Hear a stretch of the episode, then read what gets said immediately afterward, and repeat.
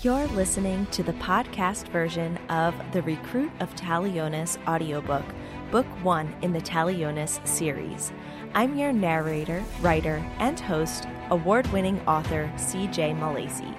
Each week, we'll bring you further into the mysterious and dangerous dystopian world of Talionis and Bria's fight for survival. If you haven't been following along with us up until now, be sure to check out the previous episodes.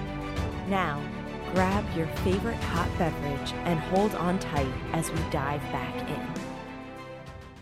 Chapter 19 My feet move of their own accord to Ari's bed, and next thing I know, I'm perched on the edge. I need to know, right? We waited for you, Ari says. I think I nod, but I'm uncertain. Who's first? Ari asks. Let's look at a town none of us are from, see if we can figure out exactly what the Watchers do before we discover who the ones from our hometowns are, Nika suggests.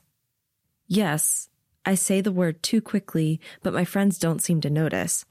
I scoot further onto the bed, next to Ari, so I can see over her shoulder. She picks a town at random, opens the file, and a list of watchers populates the screen. Four watchers from this town. Four names, four faces, and underneath them, a list of the teens in the town with stats next to each name, like they were grading them, determining their skill levels. A few of the names are bold with the word recruit next to them. Ari clicks one of the names, Lex Penetov. His face appears in the top right corner of a new screen, a face I vaguely recognize from trainings. He's not in our unit, but I've seen him around. Under his name and picture are more stats, including a psychological profile. The three of us are silent as our eyes scan the words, confirming what Ari thought. The Watchers are spies for Talionis. They're the reason we're here. Ari goes out of Lex's profile and returns to the list of towns. She scrolls for a moment, finds the city she's from, and then opens the file. I barely register as she says names aloud, names that mean nothing to me, but everything to her. She shrinks back when she's finished, face pinched in hurt and confusion. Now she knows the names of the people who betrayed her, the ones who sent her here. Who's next? Her voice is higher than normal. Nika, I say. I'm not ready, not yet. Nika's lips press into a grim line, but she takes the screen when Ari offers it to her. That Ari is parting with the tech rather than insisting on doing it for Nika tells me more than words ever could. There's no hesitation as Nika scrolls and then taps on the name of her hometown. Her face hardens as she reads silently. She looks up after a moment. I know all of them. Babysat for one lady after her husband died in an accident, and yet here I am. She passes me the screen. List after list of towns fills the screen. My eyes scan the names listed in alphabetical order. I scroll quickly past the A's, B's, and C's and come to the D's. Dabin, Denon, Deerin, Delanto, Derby. My town. My home. Dread climbs up each vertebrae of my spine, twists down my arm, and pulsates from my finger. When I push this button, I'll find out the names of the people whose actions destroyed my life, the ones who betrayed me. I need to know. I want to know. Don't I? Suddenly, I'm not sure. My finger drops and I open the file. Three names are listed Mayor Tesson and Mrs. Grendon, but it's the third one that seems to rise off the screen, consuming my vision. Shock and horror slap against me in waves that alternate between hot and cold as I stare at the name. Elena Blywees. My aunt. I force myself to look at her picture into her eyes. Her stern gaze stares back at me.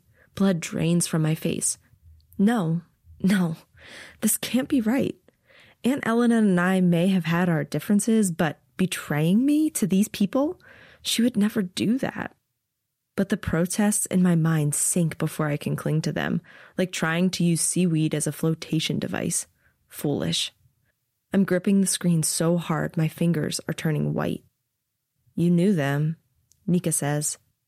I nod once. Yes, one of them was my aunt. I sound detached, disconnected, Ari inhales deeply, but neither says a word. What is there to say? I was betrayed just like they were, but the one who sent me here was family. I hand the screen back to Ari and get off the bed. I take two steps and then face Nika and Ari. What now? I don't know, Nika says. I nod again, then exit the room. As soon as I'm alone in the hallway, a rushing sounds in my ears until I can't hear anything else. You were betrayed. You were betrayed. You were betrayed. The words are branded on my eyes, echoing in my ears, capturing each breath until I can only manage sucking in oxygen in quick and shallow bursts. My entire body shakes.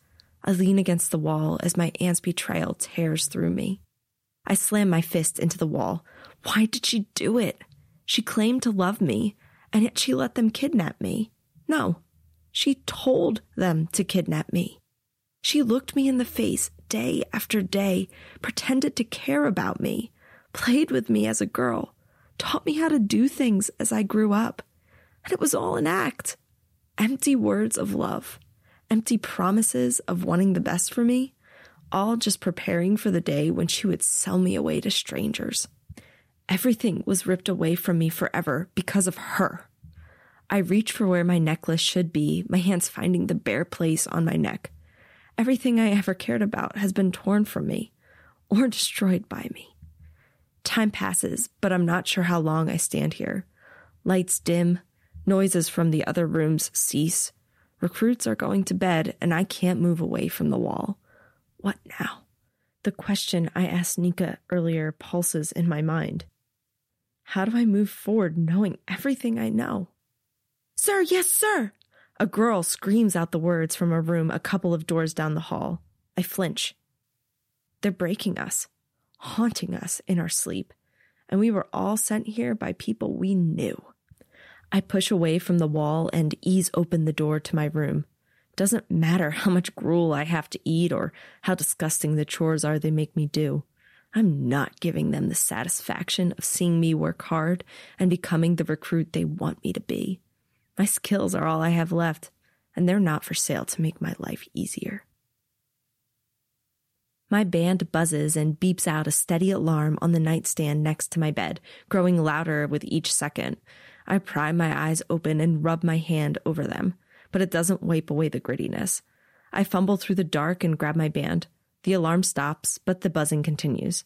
That won't stop until I enter the kitchen for my pre training chores. It feels like I just fell asleep, and I probably did. Nika and Ari were still awake when I entered the room last night, and the three of us were up way too late talking. Well, Ari and Nika talked. I mostly sat there.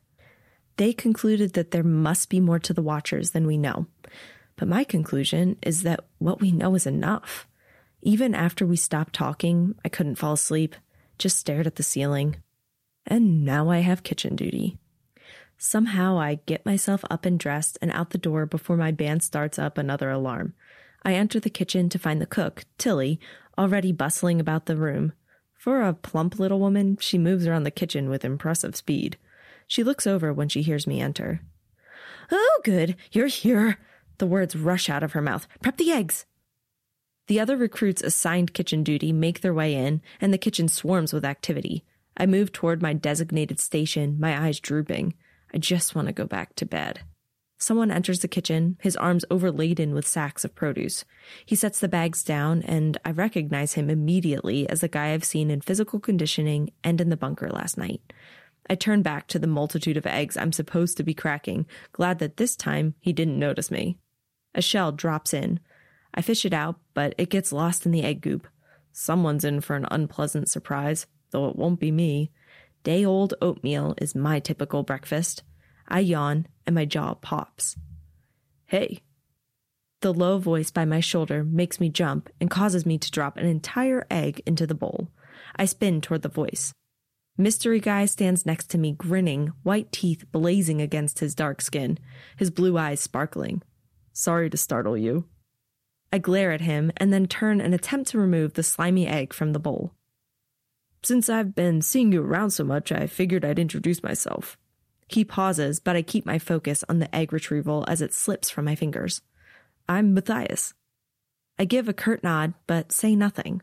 I've made enough of a fool of myself in front of this guy already, and I'm not interested in him knowing anything about me, even my name. He stands there, watching me as I finally remove the egg.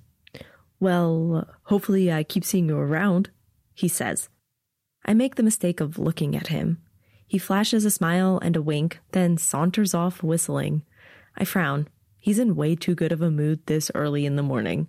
And what is a cadet doing delivering produce to the recruit's kitchen anyway? I go back to prepping the eggs, but to my irritation, I can't get Matthias's face out of my mind. Must be more exhausted than I thought. I hope you're looking forward to continuing the story next week and finding out what happens with Bria and her friends. If you just can't wait, you can purchase the full audiobook wherever audiobooks are sold starting October 6, 2023. If you're on the hunt for other great books, discover more epic, clean, young adult reads on the Read Clean YA with CJ podcast. Recruit of Talionis was written and narrated by CJ Milacci, and I can't wait to continue this journey with you next week.